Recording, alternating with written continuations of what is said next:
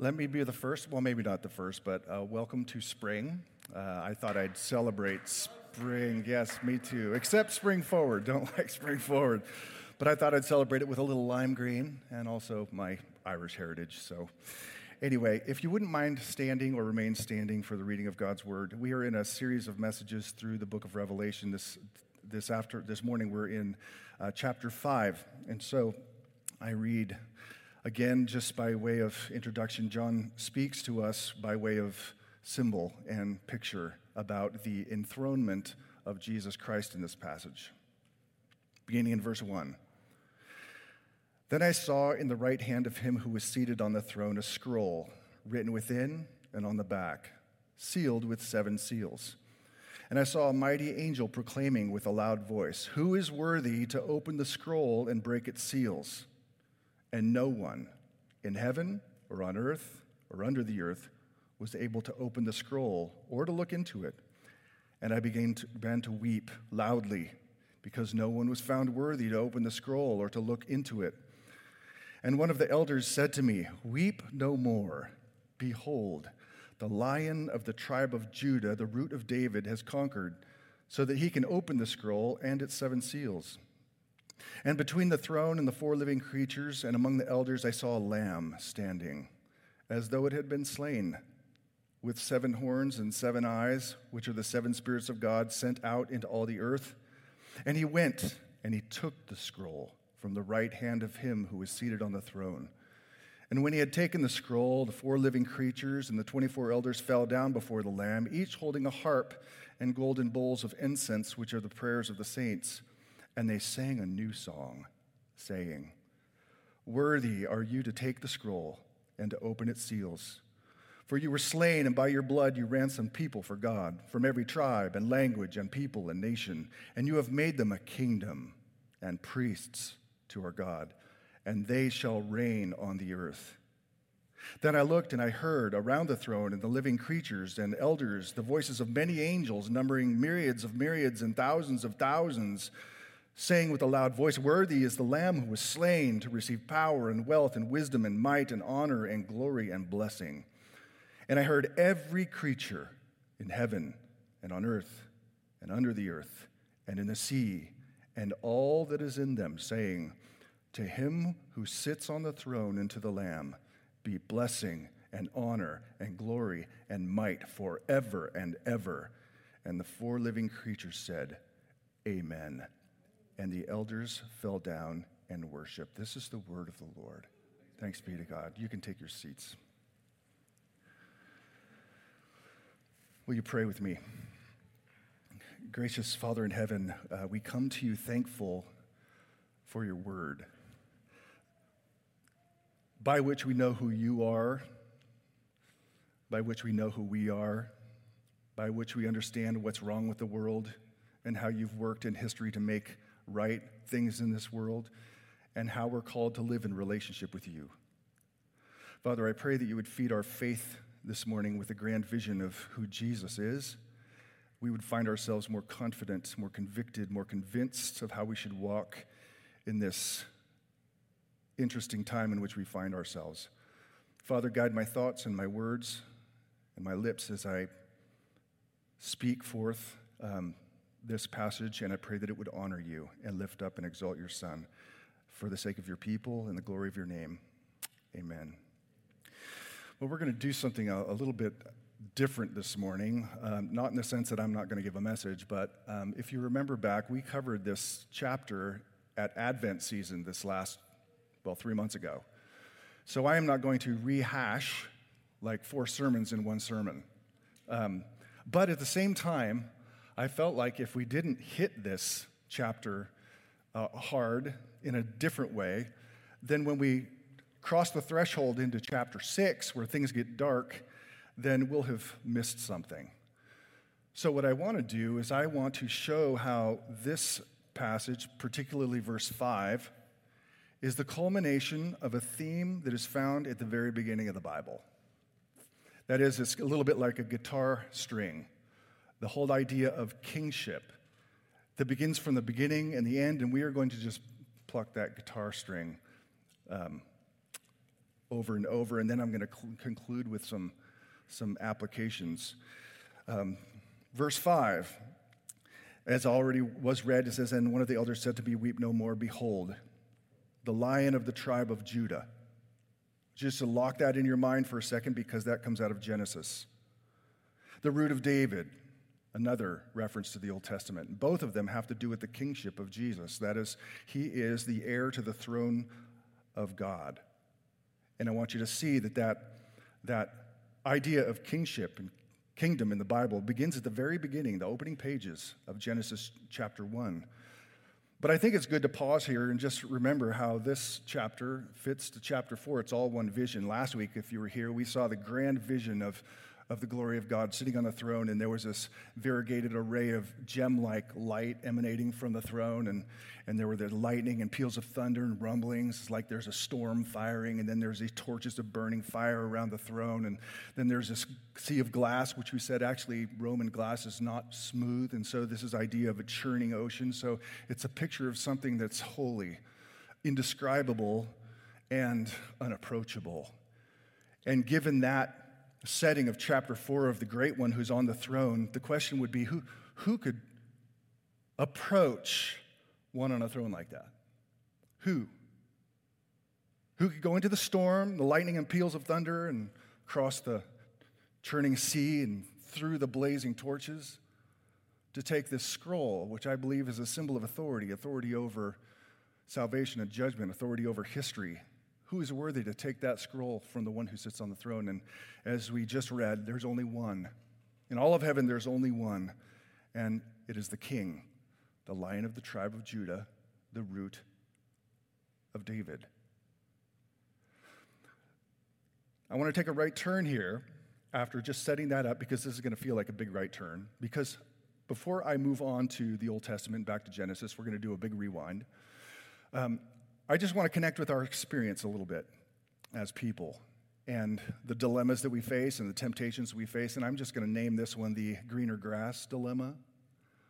You know, where we look across the fence and the grass looks greener that is, is on our side, or our side maybe has some patches of brown and maybe an ant hill, some stickers. And you look over the fence and it's like really, really green, and you're like, man, I would really like some of that green grass. Now, that, that's a powerful metaphor for us because we know instinctively that we, as beings who have a desire for more, oftentimes look over the fence to the greener side of the grass and think, if I could only get there, it'd be more satisfying. Now, I can speak from personal experience. Some of you know that I'm somewhat of a four wheel drive enthusiast. I don't get to do it all the time or as much as I would like, but my family and I like going up into the mountains. And um, what you may not know is that um, for a hot minute, many moons ago, I, I owned a Jeep Wrangler. I know, Ford guy owning a Jeep.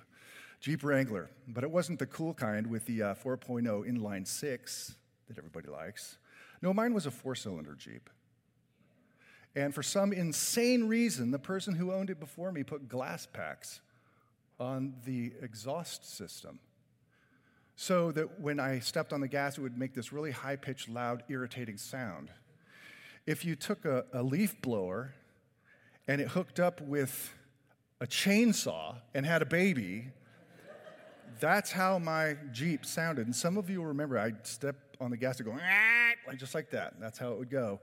And it was quite frankly embarrassing. I'd be at the stoplight and I'd start, and everybody just stare at me. Here's this Jeep, this man driving it with a four cylinder with glass packs. I'll tell you, my greener grass, a V8. I know I'm talking engine here a V8. I just, something low end that rumbles when you step on the, there's something manly about that. That's not like, eh, it's like. That was, that was my greener grass, right? Eventually I did get the V8 and it sounded great, still sounds great. But after I got to the greener side of the fence, I had another set of problems. That is, it cost a small fortune at the gas pump all that to say, that's, that's kind of how life is. Well, that is how life is. We oftentimes think the grass is greener on the other side of the fence. It's like maybe it's greener in Utah than California. And I have no, absolutely no judgment whatsoever for people who leave our state. I mean, our country was founded on people who are looking for greener grass. Am I correct? as long as we're following the Lord, and as long as we don't think that we're going to find utopia. Not going to find it.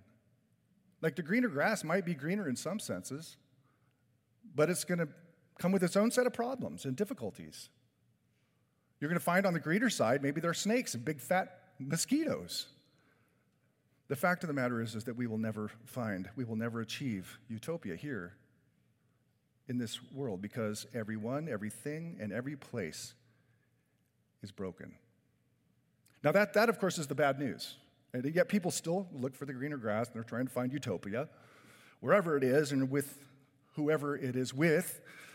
Um, the bad news is, of course, that we, we can't ever find it, um, nor can we achieve it. But, and here is the story of the gospel, of course, is that God has, by an act of sheer grace, offered it to us in the person work of his king.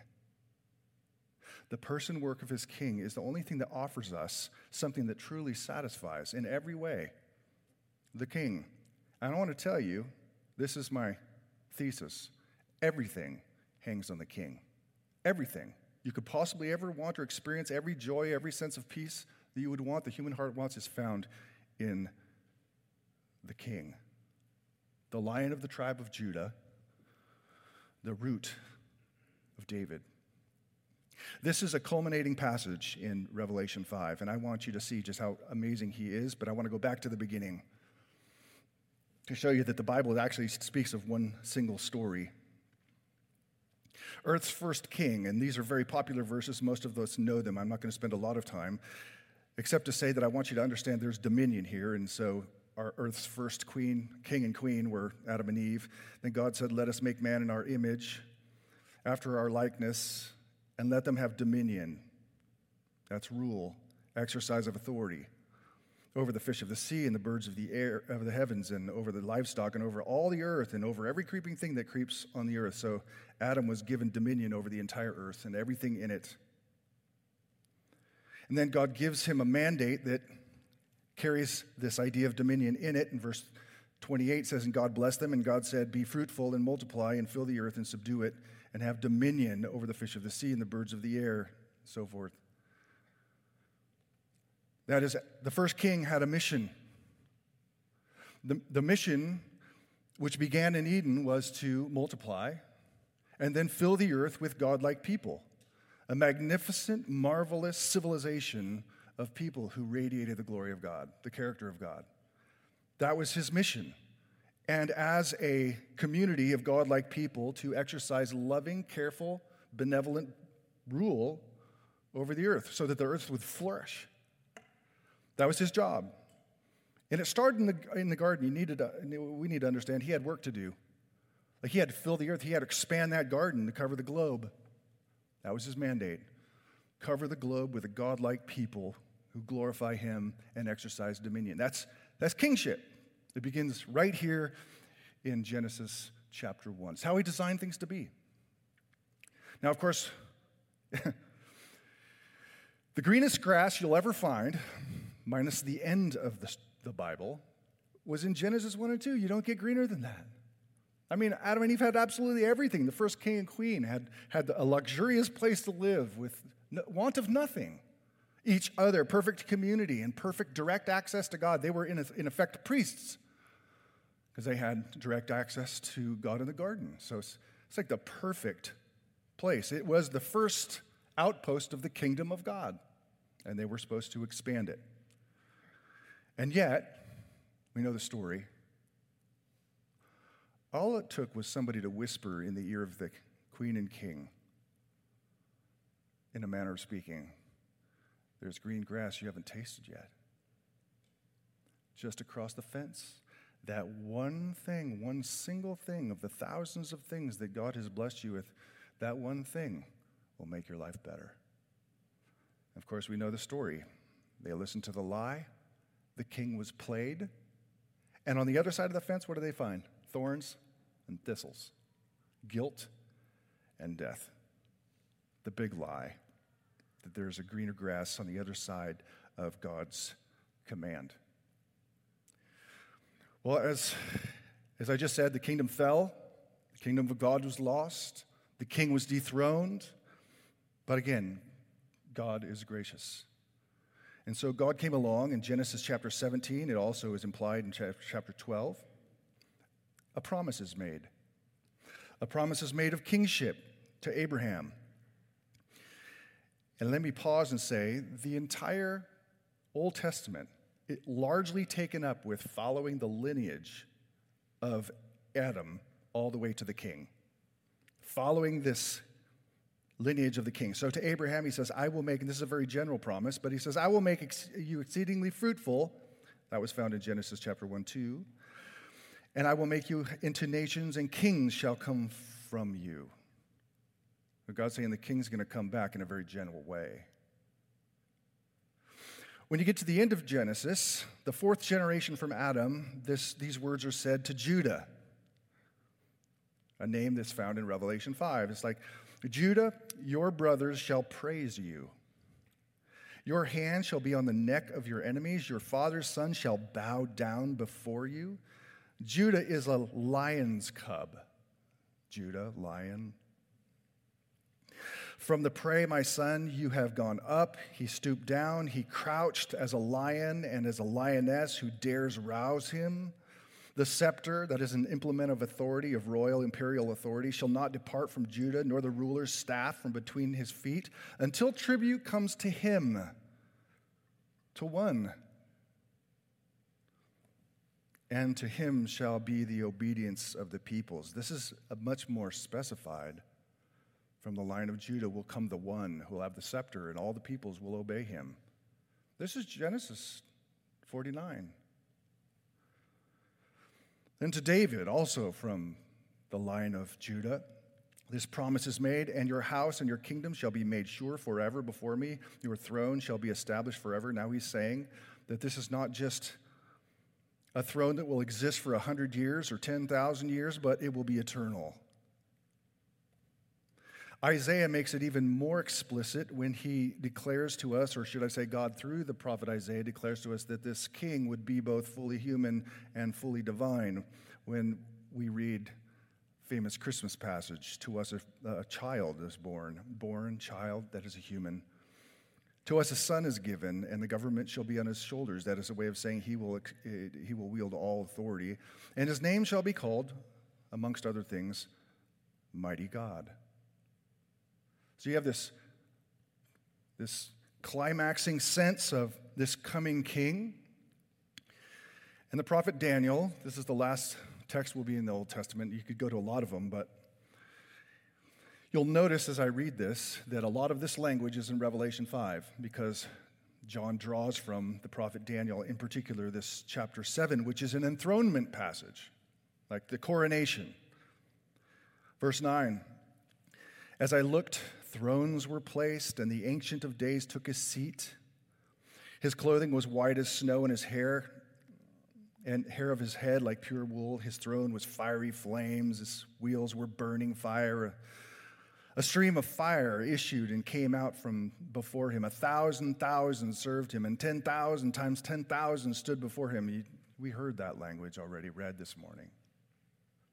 I saw in the night visions, and behold, with the clouds of heaven, there came one like a son of man, and he came to the Ancient of Days, and he was presented before him.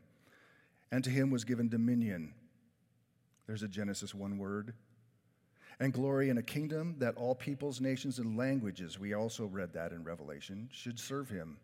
His dominion will be an everlasting dominion which shall not pass away, and his kingdom one that shall not be destroyed. Unlike every other empire in human history, this one will last forever. So uh, there's all this language that is used in Revelation chapter 5 of thrones and fire and thousands of thousands serving him. And, and then someone approaches in this grand s- scene. I mean, this is Revelation 4 and 5 approaches, and to this one, a Son of Man is given authority over all, all peoples for all time. It's universal and it's eternal. You see, Genesis 1 is being reclaimed God's original plan and design is being reclaimed by God Himself. So you can imagine with this like growing momentum, all centered on the king, that there would be like Fourth of July fireworks going off when Jesus came to say, It's here. These are the first words that Jesus actually says, red print, depending on what your Bible is. The time is fulfilled. This is the Gospel of Mark, and the kingdom of God is at hand. It's here. Repent and believe in the gospel. The long awaited promise to Abraham and Judah and Isaiah and Daniel. It's here.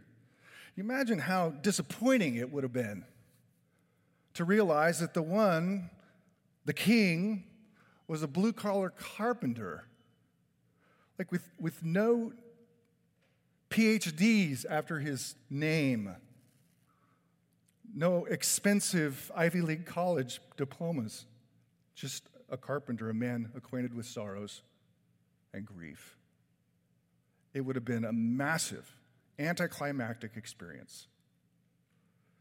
And yet we know that if he had come in the way that Revelation 5 envisions him, there would be no kingdom, there would just be an obliteration of all human life.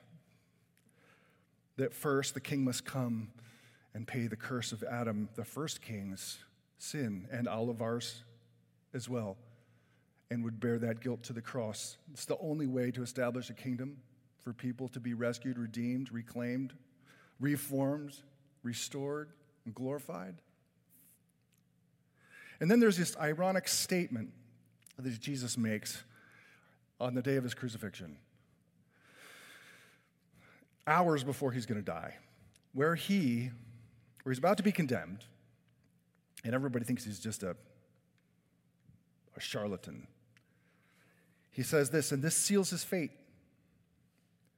He says, From now on, you will see the Son of Man seated at the right hand of power and coming on the clouds of heaven. That's Daniel chapter 7, verse 13. One coming on the clouds.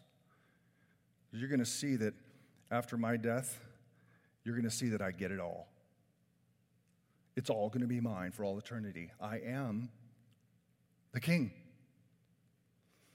Of course, he dies for us, the great king, rises, and after a brief stay with his disciples, he ascends. We don't pay a lot of attention to his ascension, but we should. Because Acts chapter 1, verse 9 tells us he ascends to heaven on what? A cloud.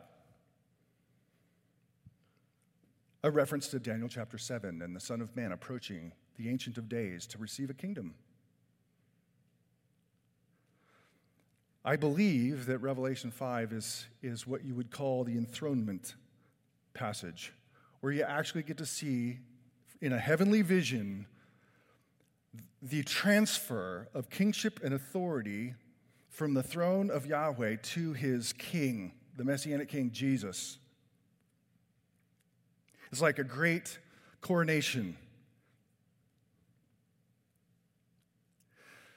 The response of heaven to the transaction of the scroll from the throne of chapter 4 to the Lamb of chapter 5 causes everyone in heaven to respond. Then I looked and I heard around the throne and the, the living creatures and the elders and the voices of angels numbering myriads of myriads and thousands of thousands. This is a like an, an inauguration. And they're all blessing with power and wealth and wisdom and might and honor and glory and blessing. And every creature in heaven, on the earth, and under the earth, and in the sea, all says, to him who sits on the throne and to the Lamb be blessing and honor and glory and might. You see? I mean, really the best we can think of in America's presidential inauguration, right? They're pretty cool, regardless of who the president is. It's, it's pretty awesome to watch. Everybody gathered out, well, maybe not during COVID, but everybody gathered out in front of the place where the inauguration happens, and then there's the music, and there's the military bands, and they're playing all of our favorite uh, patriotic songs, and then there's prayers, and then the dignitaries start coming into music and announcers, and there are, there are, there are presidents, former presidents, and congressmen and women, and they're coming in and taking their seats, and it's quite moving. And of course, then there's this oath, and, and there's prayers, and it's, it's a pretty moving sight to see the commencement of an administration of a new president's authority. But it's kind of a horrible analogy because president only serves at best eight years, maybe four. Then it starts all over again. I think it might be better to think of witnessing the coronation of a British monarch. Um, the Queen was enthroned of England long before I was born. I think my mom was 17. I never got to see it. But I'm, I'm hoping before I die, I get to see Prince William crowned. That'd be pretty cool. I'd say Prince Charles, but he's not my favorite guy. Probably not most people's favorite either. But how cool would that be? To see the crowning of a monarch according to traditions that go back a thousand years in Westminster Abbey, where you have the, the Archbishop of Canterbury there and no anointing the future king, asking him to make oaths and promises before all of these people and royalty and dignitaries from all over the world are gathered. And that moment when he is heralded as king. That'd be pretty awesome. I'd like to see that. I hope I do get to see it because that's not one one hundredth of the scene that we have here in Revelation chapter 5. All of the angelic dignitaries, so to speak, and all of their rankings gathered around, and at the transfer of power, they all worship, they all fall, they all praise and honor the new king. This is a, an event, church, that has, has already happened. Christ has ascended. It's called the enthronement of Jesus on the cloud to the Father to receive a kingdom. It's also called by old, old theologians the session of Christ, which means he's seated at the right hand. This is a, a powerful picture of, of our King, who is right now ruling and reigning on high. All things have already been put under his feet, which means under his authority. And now he's working out the final plan of salvation and judgment until it comes to conclusion. Now, why is this important to understand this? We're done with the kind of biblical theology of, of the king. It's important for a couple reasons. One is we're about to cross over the threshold into chapter 6 of Revelation.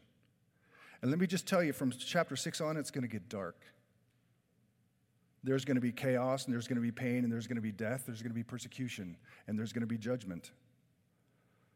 The critical part that this chapter plays is to remind all of God's people that guess what?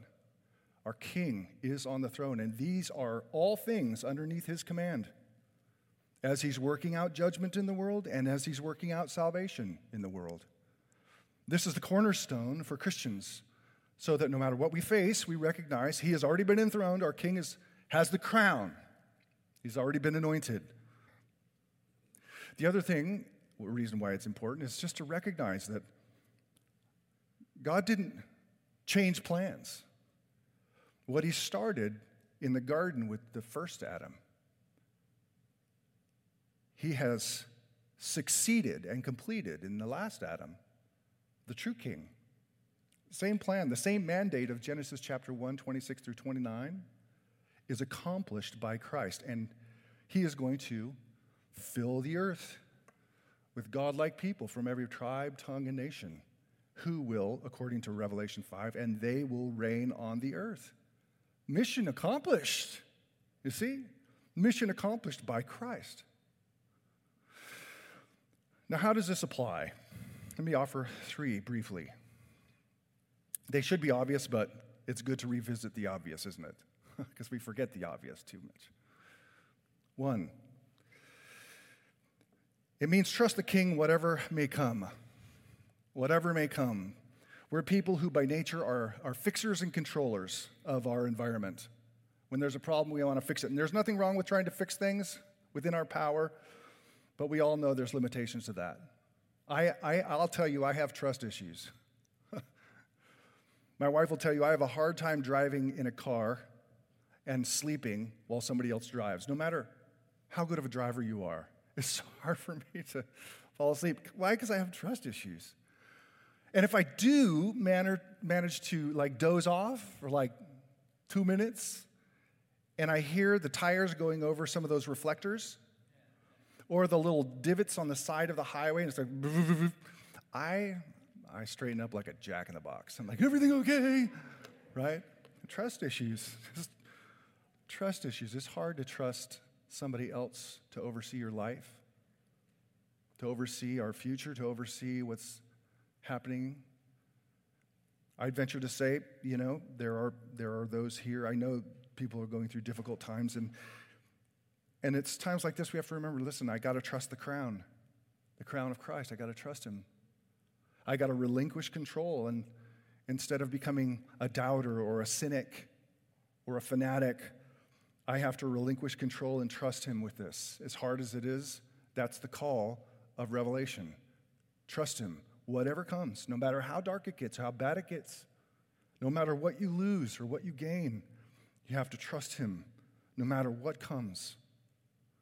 Because Revelation is going to say a lot of difficult things are going to come, and they have come through, throughout the church history. Two, remain loyal to the king at all cost. Remain loyal to the king at all cost.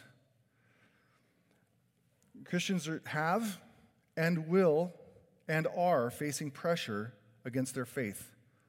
This book gives us a picture of a battle that's raging against God's people. And there are points in this book where we are told that the, the war that's raging takes Christian life. And there is deception, there's pressure in this battle that we're all in, and we must remain loyal to Christ in, our, in faith, to Him, to His Word. Because there, there are very, very smart, powerful principalities at work trying to undo us. There are places in our own state where if people found out, if your employer found out that you had conservative Christian views about life, about Christ and morality, then it's possible that you might be either passed over for promotion, promotion or, or terminated. It's one thing to say, hey, I'm going to stand in that day when it comes with a kind of Spartan bravado. I could do this. But when your finances are on the line, it's a lot more difficult. I know that there are pockets within the educational system where if you do not write your paper according to the party line, then you may suffer academically. That's true. It happens. All of us in this room at some point are going to face a crossroads where you're going to be tempted, where you're going to feel pressure, to violate your loyalty to the crown. Thankfully, the Lord is gracious and merciful and forgiving, but this book calls us to loyalty. Here's a call for the endurance of the saints, those who keep the commandments of God and their faith in Jesus. They continue to be, remain loyal to the crown, to the crown of Christ. So each of us has to have be resolved in our own mind, everyone, including myself at those crossroads, where's your loyalty? Where's the loyalty of your faith? And third, the book ends with glory. Through all of the dark chapters, it ends in glory. Set your hope in the King to lead you to the new creation. We're not there yet. We're, we're, we're on, in journey, journey mode. Like we have the benefits of, of, of, of, forgiveness, of knowing God loves us, of knowing right now we have eternal life. Even if we die, we still live. That we have peace with God, peace with Christ. So all of that is present blessing that we have. But we're not there yet, and you know that. There's only one place where the grass will satisfy. And that is when Jesus, our King, leads us onto the shores of a brand new creation where there are no thorns or thistles, no more guilt, and no more death. And I finish with this just part of a final vi- uh, vision of, the, of Revelation. Just think about green grass. Then the angel showed me the river of the water of life, bright as crystal, flowing from the throne of God and of, of the Lamb through the middle of the street of the city, also on either side of the river, the tree of life with its 12 kinds of fruit yielding its fruit each month. The leaves of the tree were for the healing of the nations. No longer will there be anything accursed. The curse is gone, but the throne of God and of the Lamb will be in it, and his servants will worship him, and they will see his face. Church, that is, that is the green grass that we seek, where we are in the presence of God, minus the curse, minus sin, minus thorns and thistles, in the presence of God. Let us live for that and hope for that. Trust Him, be loyal to Him, and hope in Him. Let's pray. Gracious Father, I ask um, in these days of difficulty and at the same time, opportunity. You have given us opportunity to shine like lights in a darkening world, and we pray that we would do that and not lose hope or become people who are cynical about the world, but rather change agents, people who believe in the power of the gospel to go forward and change people's lives from darkness to light, to turn a sinner into a saint, and that ongoing work of creating a people from every tribe, tongue, and nation that has not been completed yet. I pray that you grant us faithfulness to that end, that mission that you gave Adam in the beginning and Christ gave us in Matthew 28. I pray this in Christ's name.